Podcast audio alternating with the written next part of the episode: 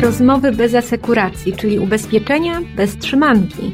Zaprasza Aleksandra Wysocka. O cyfryzacji w ubezpieczeniach mówi się dużo, a będzie się mówiło jeszcze więcej. Jak jest tu i teraz? O tym opowie mój dzisiejszy gość Maciej Rekosz z Accenture. Dzień dobry. Dzień dobry. Porozmawiamy sobie dzisiaj, a wy drodzy słuchacze posłuchacie o tym, jak dobrze lub jak źle jest w cyfrowej rzeczywistości ubezpieczeniowej w Polsce. Moim gościem jest ktoś, kto badał to zagadnienie wnikliwie, z pewną pomocą ubezpieczycieli i Polskiej Izby Ubezpieczeń. Mhm. E, no i powstał na tej podstawie e, w ubiegłym roku raport o stanie cyfryzacji ubezpieczycieli, sektora ubezpieczeniowego, sektora ubezpieczeniowego w Polsce. No i Panie Macieju, dobrze jest źle, bardzo źle? Cyfryzacja y, w ubezpieczeniach posiada swoje pewne unikalne cechy. Myślę, że postawienie takiego pytania, czy jest dobrze, czy źle, to, to nie jest do końca to pytanie, na które staraliśmy się odpowiedzieć w naszym raporcie. W naszym raporcie chcieliśmy odpowiedzieć, w jakich obszarach cyfryzacja daje największą wartość ubezpieczycielom, klientom, agentom oraz innym graczom sektora ubezpieczeniowego. No to to jest pytanie, myślę, takie operacyjne, z którego mhm. można potem coś e, wynieść. I słuchacze, e, nie niepokójcie się, usłyszycie częściową odpowiedź na to pytanie. No ale teraz może zrobimy, zrobimy taki pół kroku w tył, jak się zabraliście w ogóle do odpowiedzi na to pytanie, mhm. czyli jak, jaką metodologię wybraliście? No przepraszam za te, mhm. E, za, te, za te brzydkie słowa, jak metodologia, ale musimy, żeby mhm. wiedzieć, na czym, e, czy możemy polegać na waszej odpowiedzi, musimy wiedzieć, jak do niej doszliście, więc jak to badaliście? Mhm. Te charakterystyczne cechy sektora ubezpieczeń, o których wspomniałem, wymagały takiego szerokiego spojrzenia na temat cyfryzacji. E, mówiąc o szerokim spojrzeniu, mówimy o tym, żeby uchwycić jednocześnie kilka perspektyw. Żeby to osiągnąć, zaproponowaliśmy taką dwubiegunową strukturę naszego badania i naszego raportu. Po pierwsze, spojrzeliśmy na cyfryzację od strony rynku oraz na cyfryzację od strony zakładów ubezpieczeń, czyli tego, w jaki sposób te firmy przygotowują siebie do funkcjonowania w cyfrowym świecie oraz realizacji swoich cyfrowych strategii. W raporcie nazwaliśmy to Go Digital oraz Be Digital. To be or not to be. No dobrze, to, ale. To be or not to be, to go or not to go. Ale to chyba to, że trzeba i go i be, to chyba już wszyscy wiedzą. Aha. E, prawda? Że chyba nie da się od tego uciec. I czy mamy w ogóle jakiegoś ubezpieczyciela, który stwierdził, że cyfryzacja jest absolutnie niepotrzebna i że absolutnie nie będzie stosował żadnych jej elementów w swojej strategii? Mamy kogoś takiego? Myślę, że nikt taki odważny nie znalazłby się na dowolnym rynku na świecie. W naszym badaniu e, ten przegląd rynku mieliśmy całkiem niezły, to znaczy udało nam się dotrzeć do zakładów ubezpieczeń, które reprezentują około 70% składki przypisanej brutto e, na naszym rynku e, i mając taki, no nie, nie boję się tego słowa powiedzieć, całościowy przegląd, to znaczy zarówno dużych firm, małych, życiowych, majątkowych, również na przykład towarzystw ubezpieczeń wzajemnych, czy firm specjalizujących się w obszarze bankassurance, no takiego odważnego, e, który by stwierdził, że cyfryzacja jest niepotrzebna, nie było. Tak więc e, wartość e, z prowadzenia pewnych inicjatyw o charakterze cyfrowym, czy inicjatyw cyfryzujących firmę i rynek w pewnym zakresie realizuje każdy, każdy podmiot, z którym się spotkaliśmy. Jak można zmierzyć taką e, cyfryzację? No bo na to hasło, no to słyszymy sobie w mhm. głowie jakieś różne mamy skojarzenia, czy że bez papieru, e, czy że można tam właśnie zdalnie różne rzeczy zgłosić, czy mhm. pewne procesy są zautomatyzowane. No i mamy taki zestaw skojarzeń.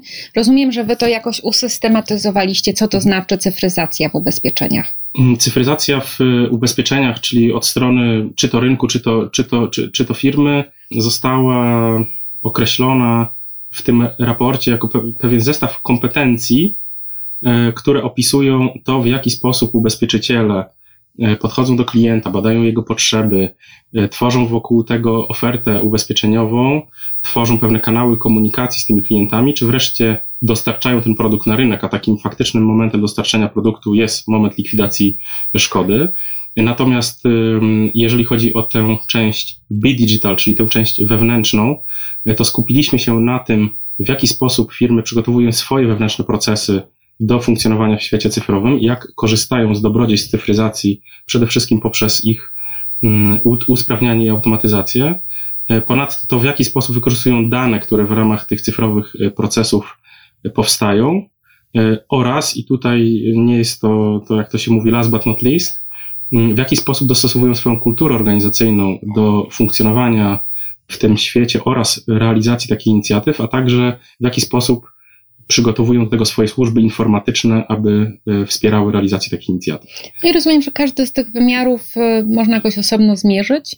Czy to jest takie bardziej deklaratywne? Jak, jak, to, jak to się temu przyglądaliście? Podejście do naszego badania polegało na wykonaniu serii spotkań z kadrą menedżerską e, polskiego sektora ubezpieczeniowego.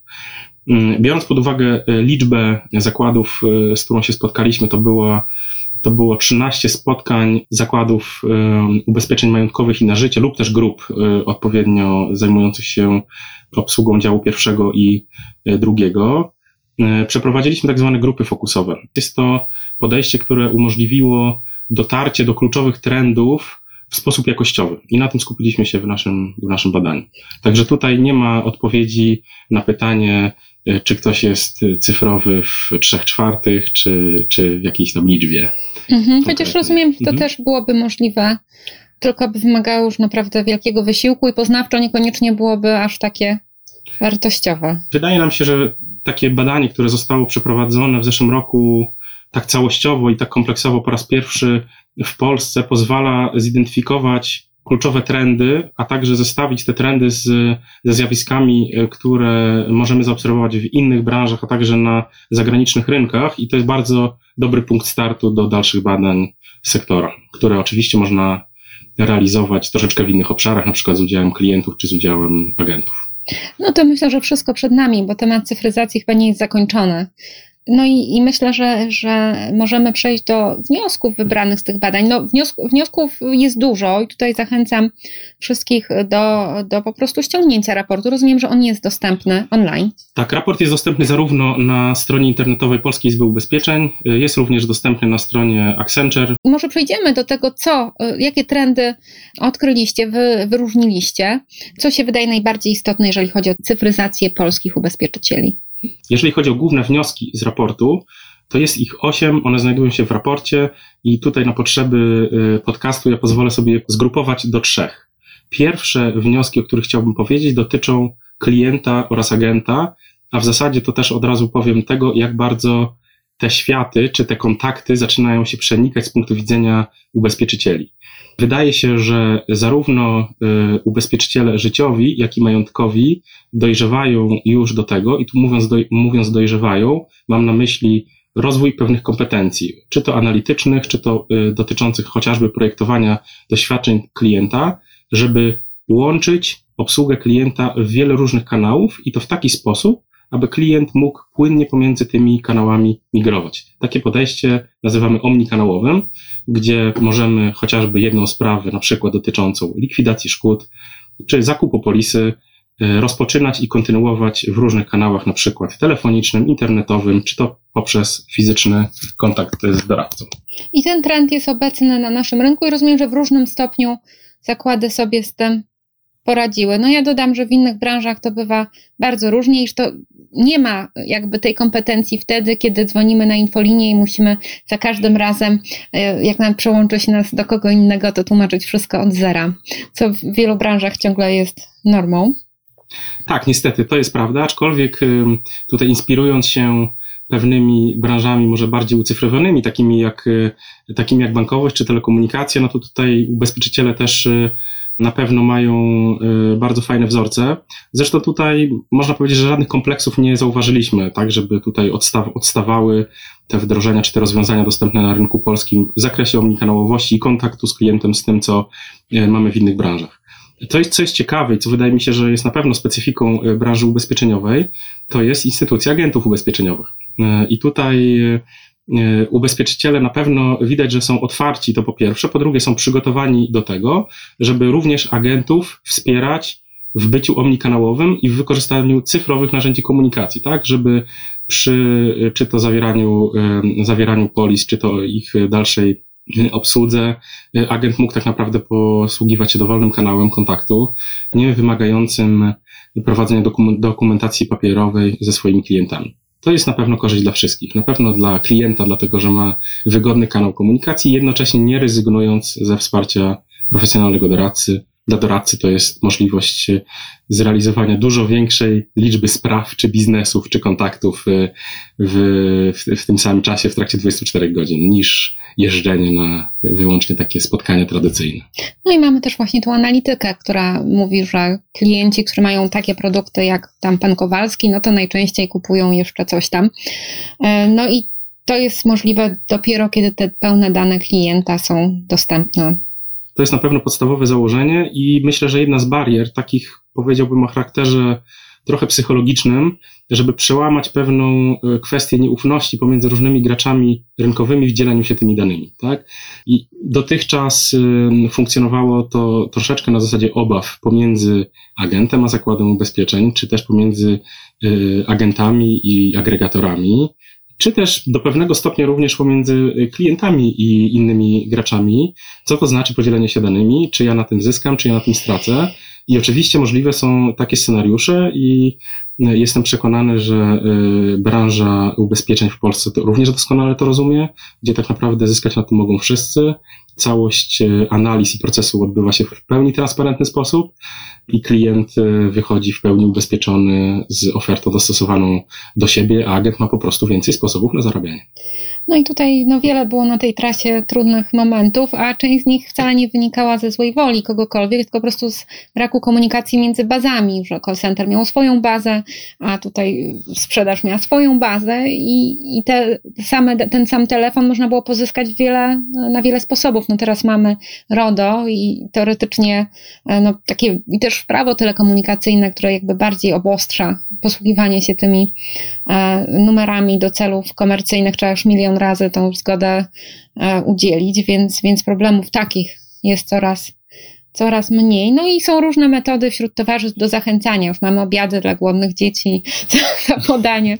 Mamy, mieliśmy nawet takie wynagrodzenia finansowe, tam 10 zł od wpisanych pełnych danych, więc do różnych tutaj instynktów się odwoływano. No a myślę, że to też kwestia po prostu nawyku w którymś momencie będzie, albo to, że się nie da wystawić polisy bez wpisania prawidłowych danych, chociaż no, znamy też przypadki e, takie, gdzie się wpisywało naprawdę dziwny, swój tele, na przykład agenci wpisywali swój numer telefonu. Znaczy świat nie, zna, nie, nie, nie znosi próżni i tutaj y, przy różnych metodach tak zwanego kija za chwilkę się pojawiają sposoby, jak go obejść. Y, oczywiście do pewnego stopnia, natomiast y, uważamy, że kluczowe jest pokazanie na większą skalę, w jaki sposób klienci mogą na tym skorzystać, i agenci mogą na tym skorzystać, i agenci mogą na tym po prostu więcej zarabiać, tak? Dzięki, dzięki tego rodzaju współpracy? No, pewne zakłady ubezpieczeń e, zastosowały po prostu metodę, że nawet jak jest do sprzedaż dyrektowa e, do klienta pozyskanego drogą tradycyjną, no to prowizja po prostu sobie płynie da, dalej bez zakłóceń. No i w ten sposób e, nieśmiałość agentów w podawaniu danych została nieco jakby osłabiona. Tak? Jest to na pewno jeden z możliwych, z możliwych rozwiązań. No i myślę, że właśnie ta komunikacja między bazami danych również. E, no i cóż, no jest coraz lepiej, czyli, czyli mamy, mamy pierwszą e, grupę. Pierwszą grupę trendów. Trendów e, związanych. klienta, omnikanałowości, współpracy z agentami, agenta w świecie, w świecie cyfrowym i jakie tutaj są z tego korzyści dla wszystkich zaangażowanych stron. No i to jest numer jeden, no numer dwa. Druga grupa trendów można powiedzieć, ona jest taka bardziej kosztowa, to znaczy w jaki sposób możemy dzięki cyfryzacji być bardziej efektywni, przede wszystkim jako e, zakłady ubezpieczeń. W jaki sposób możemy chociażby e, ograniczać swoje koszty. No i tutaj sposobów oczywiście jest wiele. Przede wszystkim taki najprostszy, można by powiedzieć, e, to jest taki sposób, żeby zachęcić do samoobsługi inne zaangażowane strony. Czyli żeby klient zamiast łapać za słuchawkę, wysyłać pisma, słać maile, czy to do zakładu ubezpieczeń, czy to agenta, żeby klient dostał bardzo wygodne narzędzie, gdzie może, je, może je łatwo odnaleźć, może się bardzo łatwo do niego zalogować i żeby wykonał tam zmianę, dzięki czemu sprawę będzie miał załatwioną szybciej, od razu i może od razu zyskać chociażby jakąś wypłatę albo jakąś, albo wykonać jakąś inną operację. To jest oczywiście jeden przykład yy, takiej, takiej automatyzacji poprzez samoobsługę, Natomiast oczywiście możliwych rozwiązań jest więcej. Słowem odmienianym chyba przez wszystkie przypadki w ostatnich dwóch co najmniej latach. Na R jest, słowo? Tak, słowo na R, słowo robotyka. tak. To też oczywiście jest bardzo, bardzo fajny sposób automatyzacji procesów, które możemy sobie wyobrazić w formie jakich, jakichś algorytmów, to znaczy mm, mamy możliwość bardzo precyzyjnego opisania, e, co, e, co ma się dziać z poszczególnymi krokami, e, o ile mamy przygotowane odpowiednie dane w formacie cyfrowym, tak? Czyli wiemy, co konkretnie klient chce, jakie można powiedzieć od strony technicznej atrybuty mają jakie wartości i wtedy robot jest w stanie wszystko wykonać. Niestety jest to tylko część przypadków, które możemy potencjalnie zautomatyzować, a dlatego tylko część, że mamy do czynienia z całą klasą przypadków, gdzie e, klienci czy agenci komunikują się z nami głosowo, poprzez jakieś nieustrukturyzowane listy e, czy e-maile, mm, albo mamy do czynienia e, z takimi regułami procesu, które nie da się zapiąć prosty algorytm, czyli tam, gdzie na przykład potrzebna jest i tutaj kolejne modne, modne słowo sztuczna inteligencja, która metodą bardziej analityczną podpowie właściwą decyzję w procesie. No, sztuczna inteligencja, no to, to jest te, też temat rzeka. E, no a często takie, jak taki mało bystry dwulatek e, funkcjonuje na wstępnym etapie, kiedy tych danych mhm. jest niewystarczająco albo mhm. właśnie gdzieś się tam coś sypie na poziomie właśnie ustalania tych reguł. Mhm. No ale to wszystko myślę, że mm, przed nami, bo prace trwają e, i kolejne wdrożenia jakby w naszej branży są komunikowane, no a kolejne wdrożenia to i kolejne błędy, no i kolejne wnioski z tych błędów, więc myślę, że e, że będzie coraz lepiej. To jest oczywiście prawda, natomiast y, na pewno sztuczna inteligencja i tutaj też y, oczywiście dane są bardzo, bardzo istotne w przygotowaniu odpowiednich, y, odpowiednich modeli. Tutaj też wspólnie z branżą i z uczestnikami badania zastanawialiśmy się, na ile oni są gotowi od strony chociażby jakości danych do, do prowadzenia takich prac i realizacji takich wdrożeń. I okazuje się, że w wielu przypadkach są i zastosowania mogą być bardzo ciekawe, tak? Tam, gdzie robot zwykły sobie nie poradzi, na przykład z wyceną e, szkody na podstawie zdjęć, czy też na przykład z klasyfikacją pewnego rodzaju spraw na podstawie analizy tekstu, tak? Czy to, co klient do mnie pisze, jest reklamacją, pytaniem o produkt, próbą jego zakupu, czy jeszcze czymś innym, e, to tutaj sztuczna inteligencja już dzisiaj radzi sobie z takimi, z takimi zadaniami wyśmienicie. To, co jest istotne, jeżeli chodzi o automatyzację procesów, e, to jest to, żeby zrozumieć, że mm, nie zawsze warto jest dążyć do pełnej automatyzacji danego procesu. To znaczy, od A do Z wszystko się dzieje automatycznie w jedną sekundę. E, od strony kosztowej, a to jest jakby istotne w, tym, w tej drugiej grupie trendów, y, zauważyliśmy, że możliwe jest zredukowanie bardzo istotnej części kosztów na pewnym odcinku procesu. To znaczy, człowiek nadal jest niezbędny. To dobra wiadomość. To jest bardzo dobra wiadomość. Y, natomiast y, człowiekowi będzie się pracowało dużo wydajniej i dużo przyjemniej, jeżeli takie najbardziej obciążające fizycznie czy intelektualnie zadania może wykonać za niego sztuczna inteligencja czy robot, tak? Czyli człowiek e, zajmuje się w tym momencie podejmowaniem decyzji, a nie przygotowywaniem i chociażby zbieraniem danych niezbędnych do, do realizacji procesu. I tutaj mamy też takie wdrożenia, pierwsze voiceboty, które będą zbierały dane. Dzień dobry, proszę podać numer dowodu, numer PESEL, tam dowód rejestracyjny, proszę tam zeskanować czy coś i, i do tego już niepotrzebny jest białkowy fizyczny człowiek. To jest bardzo dobry przykład, a następnie człowiek może kontynuować taką rozmowę z klientem, który często wymaga pewnej empatii i pewnego takiego ludzkiego wsparcia w poradzeniu, się, w poradzeniu sobie ze, ze szkodą, której doznał, E, i tutaj pomoc ludzka na pewno wciąż jest jeszcze, jeszcze niezastąpiona. Niezastąpiona. Wszyscy mamy swoje traumatyczne przeżycia z infoliniami, gdzie jeżeli jesteś naszym klientem, wciśnij jeden i potem takie różne dość absurdalne menu, gdzie właściwie człowiek nie był w stanie ani połączyć się z żywym człowiekiem, ani swoj, swojej sprawy załatwić, ponieważ nie była uwzględniona przez E, przez twórców tych różnych e, połączeń, albo można było też zgadywać, że celem nie było skomunikowanie się, tylko właśnie nieskomunikowanie się klienta z firmą, tak? E, więc, więc no wszyscy tego sporo przeszliśmy, no i teraz to nowe podejście, że nie czekamy na połączenie, bo od razu się włącza automat, ale nie jest to taki, który od nas kolejnych liczb, tudzież liter wymaga, ale który nas pyta, e, i rozumie, co do niego kontekst mówimy. y, naszej sytuacji. Tak, tak, No i też miałam okazję dosłownie kilka dni temu taki, testować taki, takiego voicebota, był Jak bardzo wrażenie? sympatyczny. Znaczy, on nie tylko pyta, on to był takie pomocnicze narzędzie, które służyło do pobierania PESEL-u, Mhm. do identyfikacji jakiegoś innego numeru, co też moim zdaniem jest zresztą bez sensu, bo dlaczego już na podstawie tego PESEL-u nie identyfikować Tak. świadczeń, tak? No ale jeszcze ubezpieczenia mają trochę przed sobą. W każdym razie ten e, voicebot y, był całkiem, całkiem w porządku. To był syntezator mowy, czyli nie tak jak te panie na dworcach, które już czasem są jak e, Marilyn Monroe i nie do odróżnienia, czy to żywa pani, czy po prostu znudzona pracownica. Czy w sensie, czy automat, czy znudzona pracownica, czy to jest podobne. E, Czuć było, że to jest automat, ale jak najbardziej e, sama rozmowa była konkretna i, i, i sprawnie I czuła przebiegła. Pani, że załatwiła Pani już Szybciutko. element y, tego, co chciała załatwić bez... No, że nie bez... musiałam wstukiwać y, tych wszystkich liczb, których nie lubię wstukiwać, Okej. tak, więc, więc myślę, że to jest dobrze, no jak dojdzie nam biometria i, i, i będzie można po prostu przyłożyć swój, prawda, odcisk palca, to, to myślę, że też wszyscy będą szczęśliwi. E, No ale to, jak już będziemy wszyscy w jednej bazie zinwigilowani od y, rana do wieczora, to nawet nie trzeba będzie niczego zgłaszać, bo i tak wszystko, będzie od razu. Jasne. Wszystko będzie jasne. Ale myślę, że to jeszcze... Jeszcze chwila. Jeszcze chwilę, tak. No dobrze, czyli jesteśmy w tym uszczuplaniu, automatyzowaniu i wdrażaniu sztucznej e, inteligencji zamiast naturalnej głupoty, tak? I tutaj te różne, różne myślę, że, że jakby zrobić taki, taki, e, taką kolekcję nieudanych wdrożeń sztucznej inteligencji, to był bardzo fajny, e, fajny materiał, bo no, wiele tych prób było w naszej branży. Ja wiem tylko o niektórych, bo o wielu no szkoda gadać, no ale akurat w innowacjach no to próbować trzeba, nie da się To, jest, inaczej. to też było notabene, robiąc uwagę na boku, y, jeden z elementów naszego badania. To znaczy, w jaki sposób kulturowo nasze organizacje przyzwyczajone są do znoszenia porażek na drodze do sukcesów.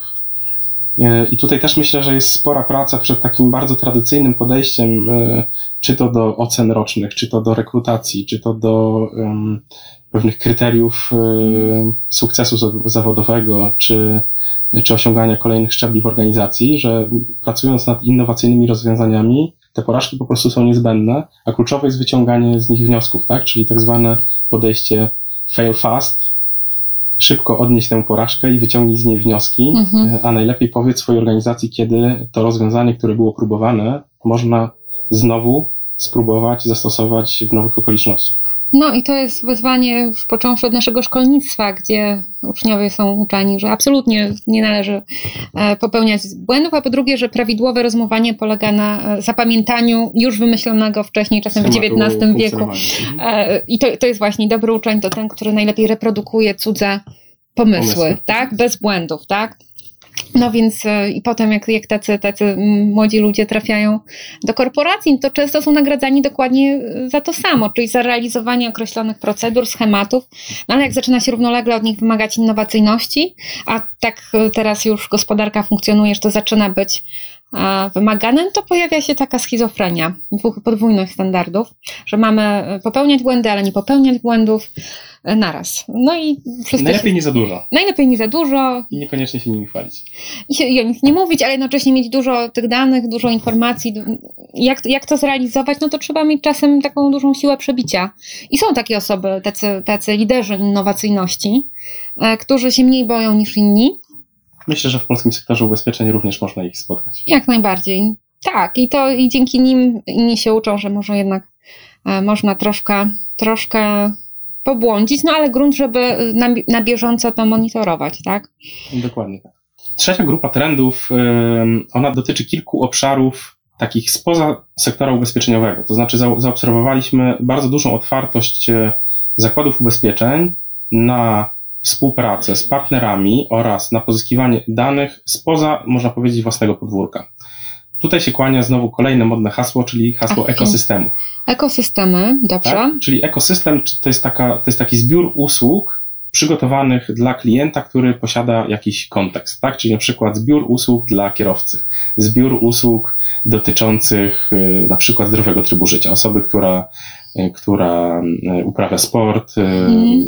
kupuje określone produkty, usługi z tym związane, czy też na przykład zbiór produktów, usług dla posiadacza małej firmy. Mhm. I tutaj ubezpieczyciele z jednej strony są naturalnym dostawcą pewnych rozwiązań i pewnych usług dla, dla takiego ekosystemu i mają szansę dotrzeć do zupełnie nowej grupy klientów, do których dostęp jest utrudniony lub niemożliwy, biorąc pod uwagę ich tradycyjny sposób działania, tradycyjny e, sposób e, dystrybucji ich produktów. Tak, wiadomo, że pozyskanie klienta jest bardzo drogie, a e, mamy grupę takich dużych podmiotów, które pracują na wielomilionowych bazach klienckich i są zainteresowane tym, żeby te bazy, czy, czy ci ich klienci byli obsłużeni kompleksowo ze strony różnego rodzaju dostawców usług finansowych, i w tym ubezpieczeniowych. No i tutaj tak, to jest myślę bardzo wartościowe i ciekawe. No, tradycyjnym, już takim starym modelem, który by pasował tej zasady, no to są biura podróży, tak, że mhm.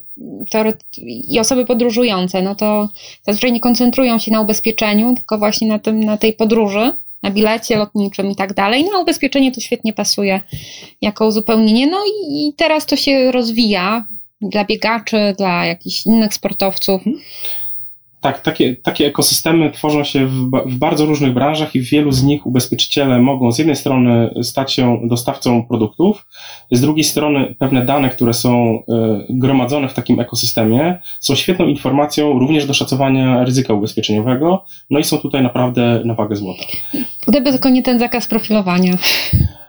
Gdyby nie zakaz profilowania bez zgody klienta, oczywiście. No a tutaj można sobie wyobrazić, czy nie wiem, młodzi rodzice, którzy mają też tych zakupów bardzo dużo i tak dalej, więc i, i pojawiają się takie pomysły już na, na naszym rynku i, i czy widzicie potencjał rozrostu tego typu modelu biznesowego? Obserwujemy taki trend i to o tym też mówią, mówią niektóre badania, że świat przesuwa się troszeczkę w kierunku takich dużych ekosystemów, to znaczy y, usługi, które do tej pory klienci nabywali organicznie, sami, samemu dobierając sobie pewien, można powiedzieć, portfel, one w naturalny sposób migrują do takich dużych y, graczy, czy to związanych z technologiami, czy to związanych na przykład z przemysłem samochodowym, czy to na przykład związanych z mediami społecznościowymi. Y, I z uwagi głównie na wygodę oraz taki no, doświadczenie klienta, customer experience, z którym kojarzą się dane firmy, klienci decydują się tam zaspokajać również inne potrzeby, chociażby potrzeby finansowe i potrzeby ubezpieczeniowe. Więc my to traktujemy jako taki ruch wyprzedzający ubezpieczycieli, którzy obserwując ten trend konsumencki, przygotowują się na to, jak funkcjonować w świecie za kilka czy kilkanaście lat. Nie jest to może dzisiaj jeszcze jakiś bardzo duży odsetek, czy bardzo duży udział w sprzedaży, Pomijam tu oczywiście takie może właśnie bardziej tradycyjne ekosystemy, jak pani wspomniała, biura podróży, czy no Bank Assurance również można powiedzieć, że jest pewnego rodzaju ekosystemem szerokich usług finansowych dla, e, dla klientów bankowych. Natomiast mówiąc o, o, o ekosystemach chociażby skupionych wokół firm e, technologicznych, to od strony wolumenowej to jest pieśń przyszłości. Natomiast również zaobserwowaliśmy grupę ubezpieczycieli, którzy na tę przyszłość bardzo pilnie się przygotowują. No to będziemy to obserwować, mam nadzieję, z Waszą pomocą również. To co? Mamy trendy wstępnie omówione, ich jest więcej, bo my pogrupowaliśmy je troszkę e, na potrzeby podcastu, a wszystkich e, płonących z ciekawości, jak to e, dokładnie wygląda, no to znowu odsyłamy do wersji elektronicznej waszego raportu e, i zastanawiam się, czy można by jakoś e, tak zgeneralizować również wnioski o naszych ubezpieczycielach. Czy oni są wszyscy tacy sami, e, czy jednak zauważyliście jakieś różnice w podejściu do, do cyfryzacji? Na początku rozmowy powiedzieliśmy sobie, że nie było takiego odważnego ubezpieczyciela, który by powiedział, że cyfryzacja to jest nie dla niego i nie widzi, nie, nie widzi wartości. Natomiast na pewno można zauważyć, że ubezpieczyciele bardzo różnie podchodzą do wdrażania tej cyfryzacji, w jaki sposób do tego przygotowują swoje organizacje, w jaki sposób dedykują do tego swoje budżety? Oraz w jakich obszarach oczekują korzyści? I wreszcie w jakim horyzoncie czasowym e, oczekują zwrotów z tych, z tych inwestycji. My podzieliliśmy e, ubezpieczycieli, to jest, można powiedzieć, umownie. To może być ubezpieczyciel, to może być jakiś duży dział danego ubezpieczyciela, bo tutaj też nie wszyscy ubezpieczyciele są jednorodni, na takie trzy grupy. Pierwszą grupą nazwaliśmy tradycjonalistów pragmatycznych tradycjonalistów. Nie będziemy tu narodowościami e, ani, ani markami, bo, bo nam nie wolno. E, nie będziemy, tak, nie będziemy tutaj może generalizować, e, tu ewentualne zgadywanki czy próby przypisywania do, do, do, do, do marki, czy do kraju pochodzenia pozostawimy słuchaczom. Natomiast widać wyraźnie taką grupę właśnie pragmatycznych tradycjonalistów. To są takie podmioty, które są aktywne, nie można ich nazwać wyłącznie obserwatorami. To są firmy, które wdrażają sukcesem, często od wielu lat, różnego rodzaju inicjatywy, o których, o których mówiliśmy. Natomiast podchodzą do tego, no właśnie, pragmatycznie. To znaczy, chcemy uzyskać konkretny efekt biznesowy, najlepiej w krótkim czasie w danym obszarze. Mamy swoją strategię biznesową, my niekoniecznie będziemy ją drastycznie zmieniać w związku z tym, że mamy do czynienia z cyfryzacją, zastanawiamy się, gdzie możemy pewne elementy, pewne właśnie automatyzacje, rozwiązania dla klienta, rozwiązania dla agenta użyć, żeby nasza strategia jeszcze lepiej funkcjonowała dzięki rozwiązaniom cyfrowym. Bardzo pragmatyczne, bardzo praktyczne podejście. No, nie mam, nie mam zastrzeżeń. A, co, co dalej? Co dalej? E, mamy wreszcie drugą grupę. Drugą grupę e, nazwaliśmy cyfrowymi wyznawcami. Wyznawcy, to znaczy, to są takie podmioty, które można powiedzieć cyfryzację wpisały sobie jako kluczowy punkt ich strategii e, i realizują te inicjatywy bardzo szeroko. Zarówno od strony klienta, od strony agenta, ale również od strony wewnętrznych procesów firmy, łącznie z procesami wsparcia, takimi jak procesy finansowe, procesy rekrutacyjne, procesy zarządzania personelem. E, można powiedzieć, że e, tak już może mm, trochę przesadzając i ukazując ten trend jako, jako pewne ekstremum, ale to jest wpisanie cyfryzacji jako takiej czołowej, wiodącej zasady, czy dana inicjatywa w ogóle ma być realizowana, albo w jaki sposób dany pomysł zrealizować możliwie jak najbardziej cyfrowo, żeby wygenerować z tego ciekawe dane, móc później z nich wyciągnąć wnioski i znaleźć jak najwięcej powiązań pomiędzy tymi obszarami firmy, o które wymieniłem, żeby zmaksymalizować zwrot z tej inwestycji. Czyli mamy tradycjonalistów, pragmatyków tych, mamy wyznawców, no i nie wiem, już się boję tego trzeciego. Trzecią grupę nazwaliśmy zdywersyfikowani partnerzy. Nawiązując do grupy trendów, o których y, mówiliśmy w kontekście ekosystemów, w kontekście wymiany, wymiany danych, to to są firmy lub pewne działy, działy firm, które upatrują dużą wartość właśnie w tego typu modelu partnerstwa mhm. w przyszłości lub też nawet w, w teraźniejszości. I teraz usługi cyfrowe są niezbędne dla wielu ekosystemów, mhm. tak? Bez, bez, procesów, y, bez procesów cyfrowych do wielu obszarów w tym momencie już, już wejścia nie ma. Tam tak. klient musi być obsługiwany omnikanałowo, muszą być kanały zdalne, muszą być, określ- muszą być decyzje y, podejmowane w oparciu o dane, po prostu innego, innego rozwiązania nie ma, tak działa ten ekosystem firmy, które, które można powiedzieć, że są zdywersyfikowanymi partnerami, prowadzą inicjatywy, żeby się do tego przygotować. I teraz, jeżeli dany ekosystem jest jakąś melodią przyszłości, albo jest pewną aspiracją dla danej branży, albo rozbudowanie sprzedaży czy skali biznesu w danym obszarze jest e, jakimś planem strategicznym w dłuższym horyzoncie czasowym, to firmy znalazły pewne pole na prowadzenie inicjatyw, które ich do tego przygotują. I w momencie, kiedy taka okazja rynkowa się nadarzy, to firmy będą mogły przyjść, powiedzieć, że są przygotowane, sprawdzone i dzięki temu e, pokazać swoją przewagę konkurencyjną. Tak? Czyli w momencie, kiedy inni dopiero się będą tego uczyć, firma, którą możemy nazwać zdywersyfikowanym partnerem, bo zdywersyfikowała swoją działalność od takiej działalności podstawowej, jakby wydzieliła tę część, która mm -hmm. można mhm. powiedzieć jest przyszłościowa, będzie na to gotowa. No dobrze, to, e, to myślę, że takie podstawowe informacje mamy. Ze strony agentów, którzy nas słuchają i czytają, no często pojawiają się takie obawy, że cyfryzacja to tak naprawdę taki, taka zamaskowana nazwa pozbycia się agentów z procesu sprzedaży. Czy oceniliście, że rzeczywiście ta automatyzacja, sztuczna inteligencja i te różne omnichannel poważnie zagraża takim fizycznym, białkowym agentom? Jesteśmy bardzo dalecy od podejmowania takiego wniosku. E, myślę, że to też był jeden z mitów, z którym chcieliśmy zerwać e, dzięki, dzięki przeprowadzeniu naszego badania. Często słyszę się takie głosy, że ojej, cyfryzacja w Polsce to naprawdę 2% przypisu składki czy, czy coś takiego.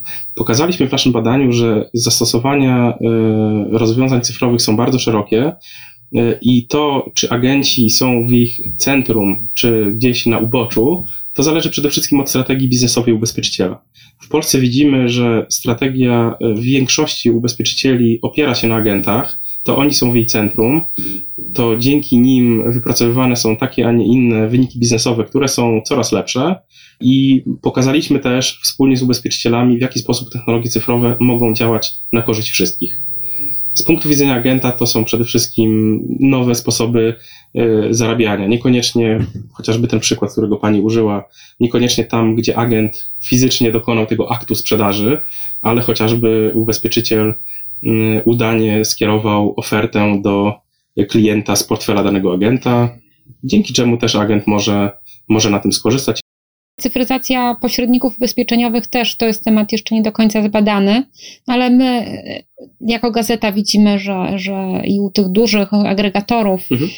te projekty zmierzające czy do dodania narzędzi, do właśnie inspekcji kasko, do aplikacji, do sprzedażowych, do, rozli do rozliczeń, do płatności, do takich CRM-ów również, że to się dzieje i to też nie od wczoraj, nie od przedwczoraj, tylko już od, od dawna. No i paradoksalnie RODO i IDD również było takim impulsem, żeby te swoje systemy przewietrzyć. Więc myślę, że cyfryzacja następuje nie tylko po stronie ubezpieczycieli, ale również po stronie pośredników.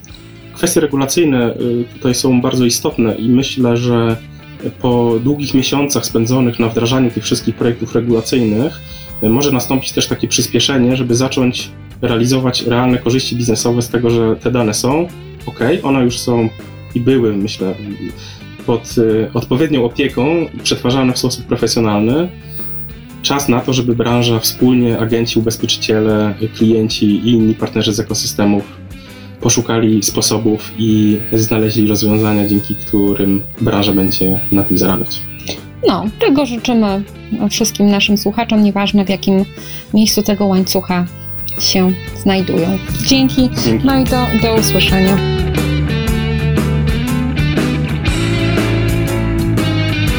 Dziękuję za e, dzisiejsze spotkanie. Do tematu z pewnością wrócimy.